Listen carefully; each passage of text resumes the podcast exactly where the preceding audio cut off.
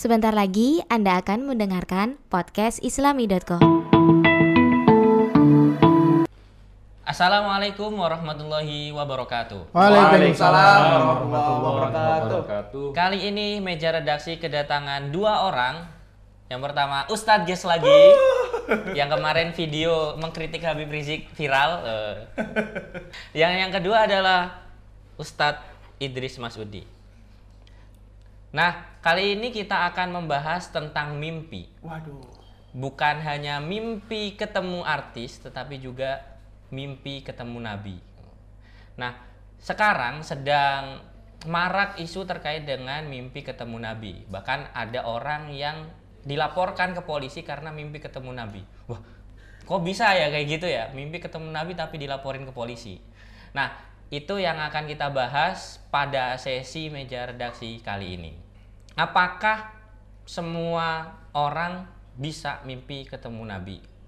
Mungkin Ustadz Idris bisa menjelaskan pertama kali terkait hal ini. Ustadz gas dulu dong. Oh, Ustadz Oke. Idris dulu? Janganlah. Atau switch, switch, switch. Bareng, bareng, bareng, bareng. Oh, Bareng deh, bareng deh, oke. Baik, kalau aku keliru nanti diluruskan sama Ustadz Kes. Siap. Eh, baik, jadi begini, bahwa persoalan mimpi ketemu Nabi ini memang persoalan yang menurut saya cukup pelik karena itu eh, berkaitan dengan apa namanya pengalaman spiritual yang eh, subjektif tentunya. Nah, oleh karena itu sebenarnya persoalan ini sudah dibahas oleh para ulama sejak zaman dulu eh, hingga sekarang juga masih menjadi perdebatan, terutama ketika berkaitan dengan eh, bertemu dengan nab- nabi secara langsung. Karena sal- eh, ada satu hadis nabi yang eh, menceritakan atau mengisahkan tentang eh, apa namanya bagaimana siapa yang bertemu dengan saya kata nabi di dalam mimpi maka ya itu saya. Pasti itu saya karena saya tidak bisa diserupakan oleh setan. Itu hadisnya kan seperti itu. Nah tapi kemudian akan menjadi persoalan ketika misalnya ditanyakan siapa yang berhak untuk bertemu dengan nabi itu apakah setiap orang punya kemampuan punya apa namanya eh, akan memungkinkan untuk kita semua ini bisa mimpi bertemu nabi. Nah oleh karena itu kalau kita misalnya merujuk pada literatur-literatur sufi, karya-karya tasawuf misalnya, sering kali misalnya eh, penulis kitab-kitab tasawuf itu menceritakan bahwa saya ketika nulis ini sebelumnya ketemu dengan Nabi, dibimbing oleh Nabi, dan seterusnya dan seterusnya seperti itu. Nah, oleh karena itu kemudian para ulama memberikan, bukan memberikan sih sebenarnya, eh, menceritakan atau mengisahkan bahwasanya begini, eh, siapa atau orang yang misalnya punya kebersihan hati, hatinya bersih, tidak ada eh, interest terhadap politik, jabatan, kekuasaan, harta dan seterusnya, maka sangat dimungkinkan orang tersebut eh, mimpi bertemu dengan Nabi. Artinya apa? Saya memahami teks seperti itu eh, bahwa orang-orang yang bisa ketemu dengan Nabi itu adalah orang-orang yang orang soleh pastinya. Nah kemudian misalnya ketika ditanyakan apakah kita-kita ini memungkinkan untuk bertemu dengan Nabi, ya kita introspeksi diri sendiri saja. Masihkah atau sudahkah kita masuk dengan ke kategori sebagai orang yang punya yang sudah melakukan tazkiyatun nafas, pembersihan jiwa, tidak melakukan maksiat, toat dan sebagainya dan sebagainya misalnya. Kalau ternyata itu tidak ada pada diri kita, ya mungkin hai hai hata hai hata lah dalam bahasa Arabnya. Sangat jauh dari dari mungkin. Saya kira itu. Iya. Tetapi dalam beberapa literatur hadis gitu ya, kajian ilmu hadis, itu banyak orang yang menyaksikan ulama yang meriwayatkan hadis berdasarkan mimpi ketemu Rasul. Karena bagi para ulama hadis itu kan nggak memungkinkan untuk dilacak. Kalau saya dapat hadis dari Ustadz Ges misalnya, saya kan bisa dilacak, saya orangnya gimana, Ustadz Ges orangnya gimana. Tetapi ketika ada orang yang mengaku ketemu Nabi, dapat hadis tapi lewat mimpi itu kan nggak bisa dilacak nih dari mana karena saya misalnya itu kan nggak ketemu nabi gimana bisa meriwayatkan hadis nah itu kan ditentang sama Kiai Ali Mustafa Yakub dalam salah satu bukunya Turuk As-Sahihah itu Viva Misuna Nabawiyah beliau kan menjelaskan bahwa yang tadi diriwayatkan oleh Ustadz Idris tadi itu kan ada riwayat yang lain kan yaitu man ro'ani fil manam fakot ro'ani yakdotan jadi bukan redaksinya bukan fakot ro'ani hakon tetapi fakot ro'ani yakdotan. Jadi orang yang bertemu saya lewat mimpi, maka dia seperti Iya. atau dia juga dia seperti bertemu saya secara langsung. Pak Kiai, Kiai Ali Mustafa Yakub itu memaknai bahwa hadis ini itu menjelaskan hadis yang sebelumnya dijelaskan oleh Ustadz Idris tadi itu. Artinya apa? Artinya orang yang bertemu dengan Nabi melewat mimpi itu sebenarnya mereka sudah ketemu Nabi langsung sehingga eh, dia bisa mengverifikasi yang ketemu dengan, dalam mimpi itu Nabi atau enggak gitu. Tetapi orang sekarang kalau kata Pak Kiai itu yang nggak ket- pernah ketemu Nabi secara langsung gimana bisa memverifikasi orang yang menemui dirinya lewat mimpi itu kan gitu. Nah pendapat seperti itu gimana Ustadz Idris? Ya. Jadi kalau dalam ini makanya per- perbedaan salah satu perbedaan eh, eh, perspektif hingga akhirnya metodologi juga berbeda adalah perbedaan perspek- eh, perspektif eh, muhadisin dengan per- eh, apa namanya eh, iya para sufi itu. Dan saya bisa memaklumi. Karena itu juga akhirnya menurut saya eh, bagi para ulama ahli hadis ini kalau tidak kemudian eh, diberikan batasan bahwa riwayat eh, Nabi eh, fil manam ya maksudnya periwayatan hadis dengan eh, bertemu dengan Nabi langsung ini sangat memungkinkan akan terjadi banyak eh, penipuan. Orang nanti akan banyak yang mengklaim bahwa misalnya bertemu dengan Nabi kemudian Nabi memerintahkan A, B, C, D dan seterusnya. Siapa yang bisa memverifikasi itu? Ya, ya. Makanya saya di awal mengatakan bahwa ini adalah pengalaman subjektif, pengalaman spiritual yang sifatnya itu subjektif. Oleh karena itu eh, dalam eh, saya juga sering mengatakan ya dalam diskusi-diskusi tasawuf itu bahwa kita sering kali menggeret pengalaman-pengalaman sufi eh, seseorang yang sifatnya itu subjektif kemudian kita narasikan sebagai sesuatu yang apa namanya kita generalisir. Misalnya Al-Jili, kemudian Ibnu Arabi, kemudian Rumi dan sebagainya ini kan pengalaman-pengalaman spiritual yang sifatnya subjektif sekali Dan pribadi. dan pribadi sekali. Meskipun itu kemudian ada di- eh, dituliskan dalam teks-teks kitab mereka ya, tapi menurut saya itu sangat subjektif dan itu berbeda-beda antara satu sufi dengan sufi yang lainnya. Nah, oleh karena itu menurut saya bahwa eh, sah atau memang sudah tepat para muhadisin itu membatasi, memagari bahwa hadis yang sahih itu apa riwayat hadis yang eh, diriwayatkan oleh Nabi melalui mimpi itu tidak bisa dijadikan pegangan. Tapi saya juga tidak kemudian eh, menyalahkan orang-orang eh, yang punya jalan spiritual yang seperti itu tadi bahwa itu adalah hak mereka. Mempunyai apa namanya pengalaman spiritual seperti itu yang bisa jadi misalnya ketika Ibnu Arabi nulis saya dibimbing langsung oleh Allah, saya kemudian dibimbing langsung oleh Nabi dan sebagainya, ya sah-sah saja itu pengalaman pribadi spiritual masing-masing. Cuman menurut saya sekali lagi bahwa pengalaman-pengalaman spiritual itu tidak kemudian eh, apa namanya kita terima begitu saja dari setiap orang. Makanya para sufi akhirnya membatasi bahasanya itu idza hasola al insanu toharotan nafsi fi tazkiyatil kolbi. Jadi kalau misalnya seorang seorang manusia itu sudah punya apa eh, dalam dirinya itu nafsunya sudah bersih, kemudian wakoto al alaik wahasama mawada asbabid dunya minal jah wal mal wal khiltoh bil jinsi wal ikbal alallahi ta'ala bil kulliyah ilman daiman wa amalan mustamirron ya kushifat lahu al huyub wa ra'a al malaikah wa sami'a aqwalahum wa to- wa tola'a ala arwahil anbiya wa sami'a kalamahum jadi sangat mungkin sekali kalau orang-orang itu sudah kalau orang sudah tidak mikirin dunia, hanya beribadah kepada Allah dan seterusnya dan seterusnya, itu sangat mungkin sekali punya peng, akan memperoleh pengalaman-pengalaman spiri- spiritual yang tadi itu bisa mendengarkan suara langsung dari nabi ini itu dan sebagainya. Saya tidak menafikan pengalaman-pengalaman spiritual seperti itu tadi itu. Hanya saja yang perlu kita garis bawahi, idza hasola al insan tauharotan nafs. Artinya apa?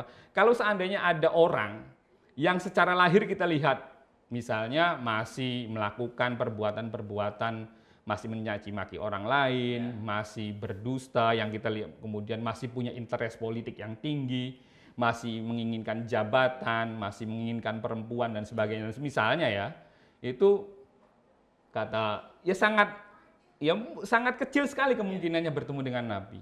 Atau bahkan bisa jadi dia benar ya dia boleh mengaku-ngaku bertemu nabi. Atau dia benar bertemu nabi tapi dalam nabi hadir dalam mimpinya bukan dalam rangka sebagai membimbing.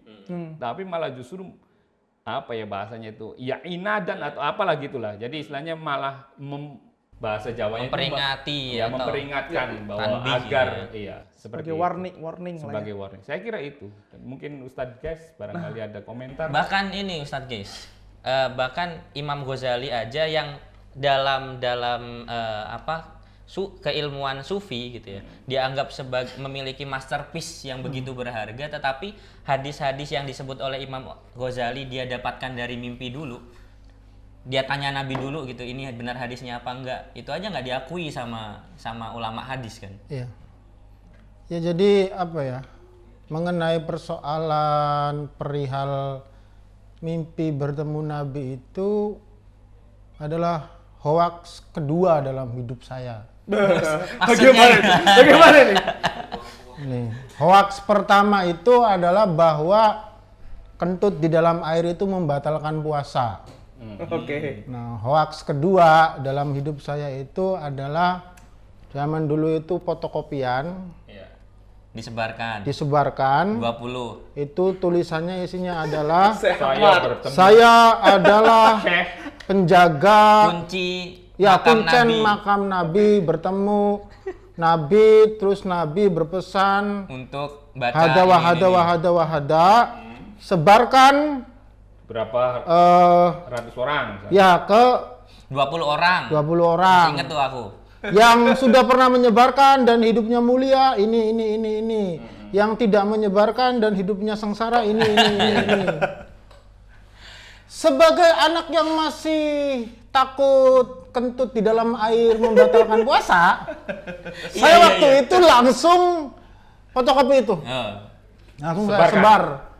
Ke waktu itu ke musola musola waktu saya. Nah rupanya nggak berhenti tuh iya.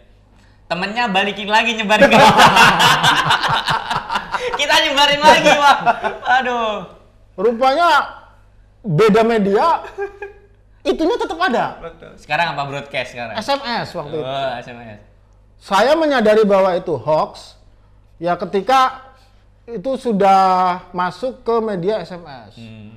Tuh, itu kan zaman itu kan SMS tuh disebar Iya. ada kartu tertentu yang eh, 10 SMS nanti gratis SMS seharian tuh ya ya Nah, ya, dipakai lah buat Iya. itu. Nah sampai kemudian eh, rupa-rupanya SMS itu masuklah ke salah satu kiai yang saya hormati, Walid Aksin Sako. Nah, terus kemudian saya konfirmasi ke beliau, oh Walid juga dapat ya SMS seperti itu. Nah, terus beliau terangkan bahwa itu hoax dan memperingatkan yang menyebarkan itu bahwa Sebaiknya Anda jangan menyebarkan berita yang membuat orang ketakutan.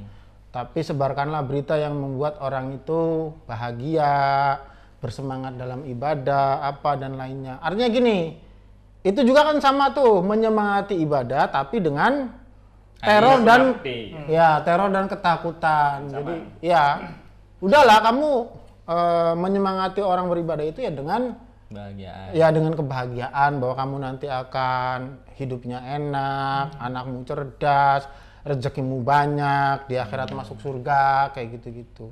Nah, baru dari itu aku eh, sadar bahwa oh ternyata ini hoax. Nah, apakah mimpi bertemu dengan Rasulullah itu mungkin? Ya, mungkin-mungkin saja. Kenapa tidak kan? Kenapa kacang? Why not kan? Garing ya. Rispo emang bener Emang Rispo ini. Po Rispo Nah, ya bisa aja kan kita eh, mimpi bertemu dengan Rasulullah. Dan saya rasa lah ini tuh sudah menjadi keinginan semua orang Islam di Ya, dunia inilah. Bertemu dengan Rasulullah itu kan sebuah keinginan paling tinggi dari seorang muslim. Terserah lewat mimpi kah atau lewat apa kayak terserah. Yang penting mereka semua pasti ingin bertemu dengan Rasulullah. Nah, ya jangan dihalangi, Pak.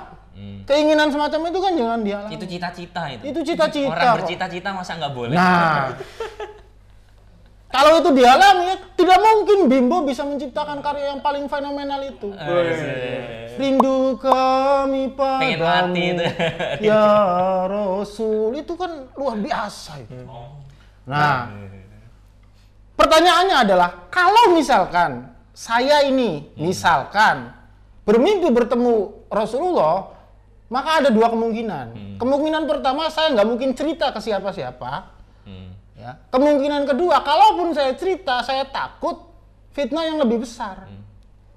Kenapa saya tidak mungkin cerita ke siapa-siapa? Karena itu terlalu nikmat. Hmm. Nikmat gak boleh dibagi ya? Bukan nikmat tidak boleh dibagi, nikmat itu tidak bisa digambarkan. Oh, oke. Kecuali dengan sesama orang yang pernah merasakan nikmat yang sama. Oh. Anda paham nikmatnya bercinta. Ente paham. Ini belum paham. Kita ini. saling cerita enak. Ah, Lah ini Paham. Suatu saat nanti akan paham. Nah sama. Sementara ini bertemu dengan Rasulullah itu kan nikmat yang wah, berjuta-juta kali lipat di atas kenikmatan bercinta. Kenikmatan bercinta aja kita nggak bisa menceritakan, apalagi kenikmatan bertemu dengan Rasulullah. Meskipun saya tidak menafikan, kayak misalkan Syekh Abi Jamroh, beliau menulis Arba'in dan beliau mengatakan bahwa semua hadis yang saya cantumkan dalam kitab saya ini ini atas bimbingan Rasulullah. Tapi kalau itu kan levelnya Abi Jamroh gitu loh. Siapa lu? Siapa gua? Kan begitu. Jadi ketika Abi Jamro itu mengungkapkan hal semacam itu, saya amat sangat husnuzon bahwa beliau sedang tahadus bin nikmah. Tapi ketika saya yang menceritakan, ya amat sangat ria sekali. Barangkali begitu kakak. Tapi begini Ustadz Ges dan Ustadz Idris, bagaimana kalau kita sepakat nih bersama untuk menggeser wilayah pembahasan mimpi Nabi ini kepada misalnya tadi eh, apa sufi misalnya. Karena kalau dalam bidang hadis sudah nggak mungkin karena ulama hadis sudah apa tidak menerima itu. Kita geserkan ke sufi. Misalnya ketika ada orang mimpi ke- mimpi ketemu Nabi, kemudian dia eh, apa berpesan kepada para jamaah saya ketemu Nabi, Nabi mengijazahkan untuk baca wirid ini, wirid ini, wirid ini misalnya. Kita nggak tahu siapa orang ini, bagaimana memverifikasi bahwa itu benar-benar dia ketemu Nabi atau dia hanya eh, apa bluffing aja gitu. Kiasan gitu. Atau hanya misalnya ya pengen laris aja kajiannya gitu. Gimana? ya itu kalau soal itu makanya balik lagi ke salah satu apa namanya eh, metode menerima informasi.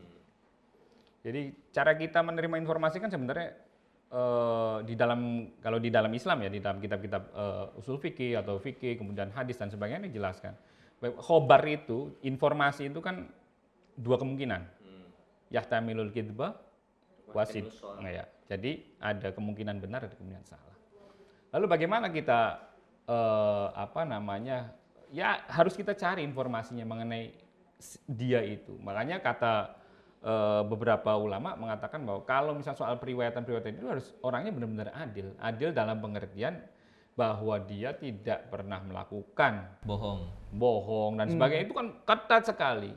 Kalau soal kemudian riwayat dapat riwayat dari Nabi, ngimpi- kan tarekat kan seperti itu semua. Hmm, betul.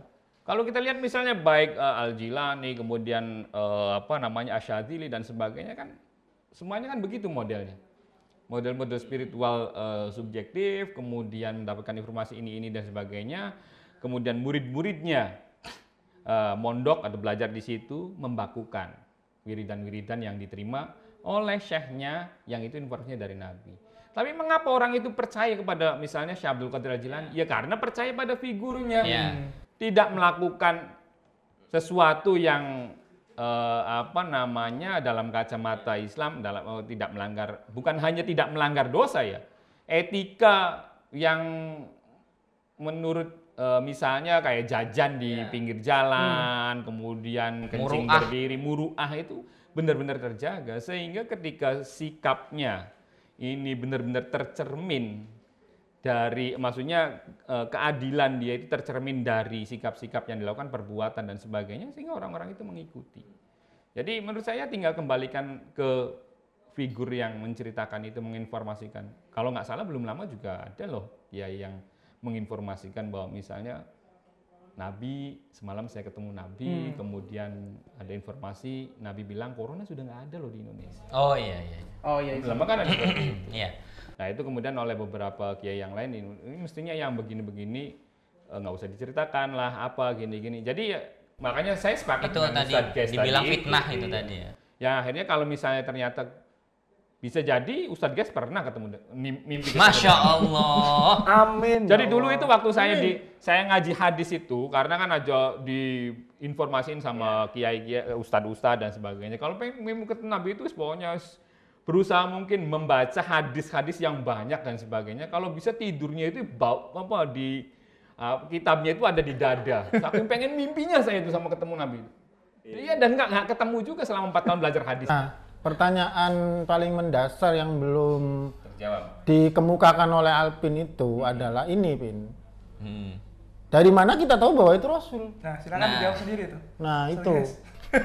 Nah betul makanya Pak Yai itu Ah. bilang orang sekarang yang nggak pernah ketemu Nabi, Ya. nggak pernah melihat wajahnya langsung, bahkan kita baca kitab Syama'il itu kan nggak menjelaskan langsung.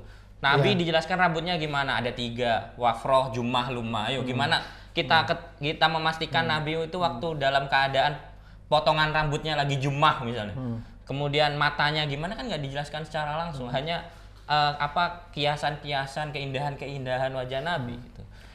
Gimana orang zaman sekarang yang nggak pernah ketemu Nabi terus mimpi ketemu Nabi? Gimana kalau Ya itu. setannya, setannya saya adalah Nabi tapi mukanya muka Ustadz Ges.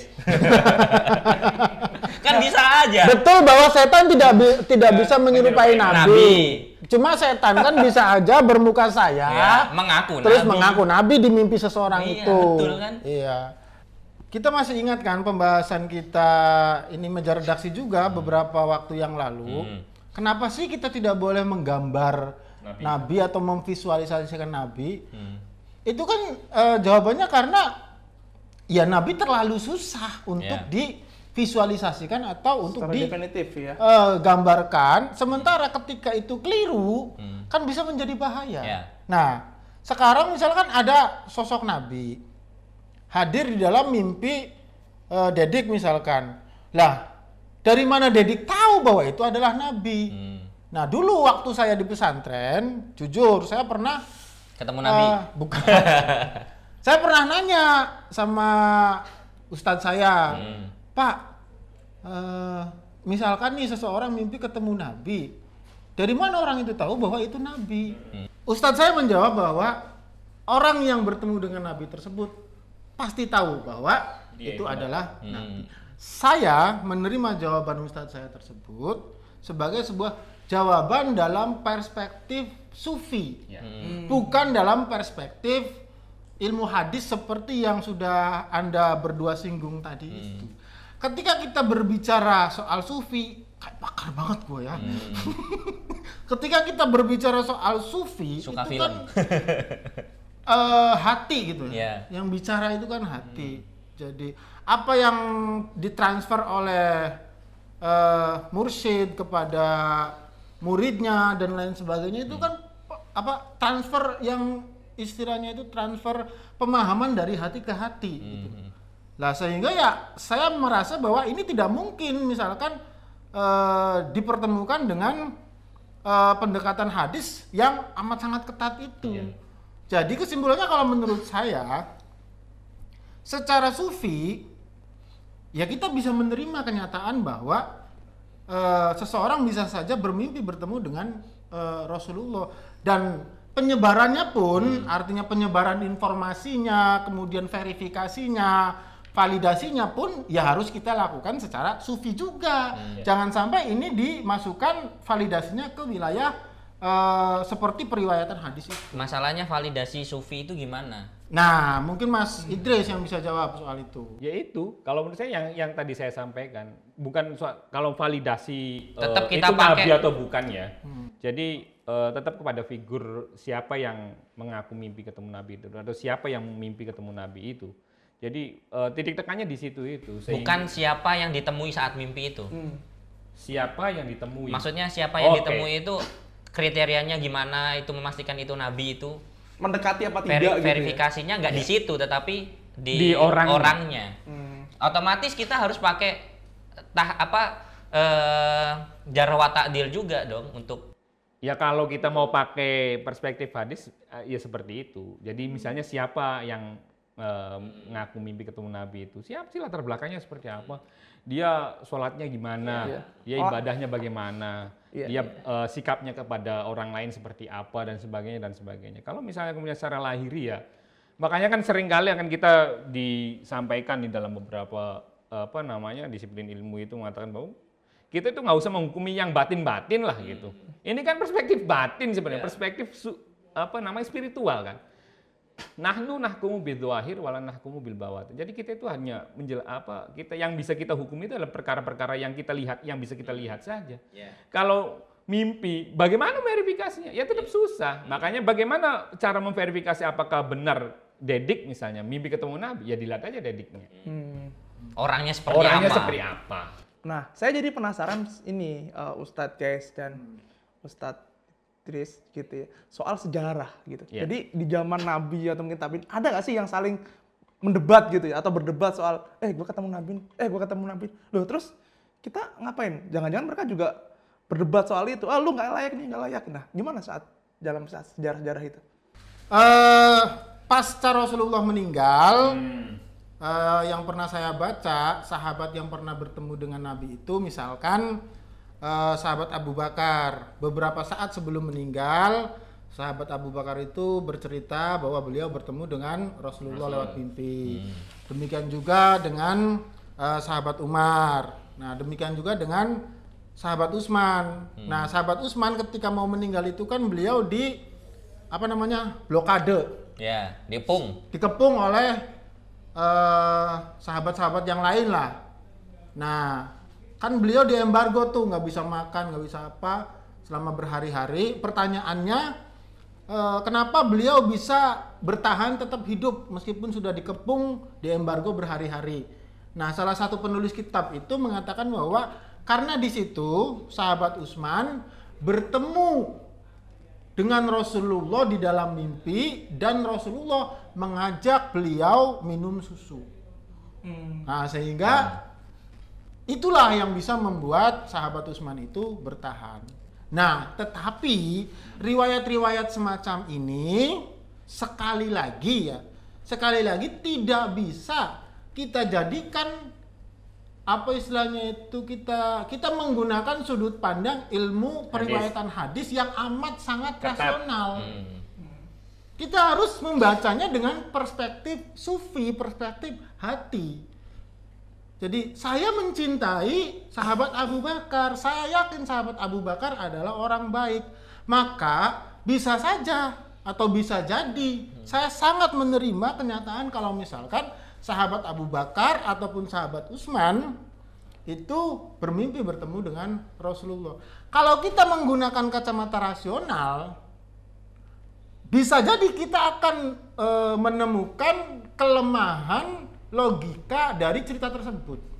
Tapi kalau sahabat masih masih logis karena Nah. dia pernah ketemu Nabi. Oke. Makanya itu yang itu yang oleh para hadis eh para hadis, para muhadis Hmm. itu yang disangsikan.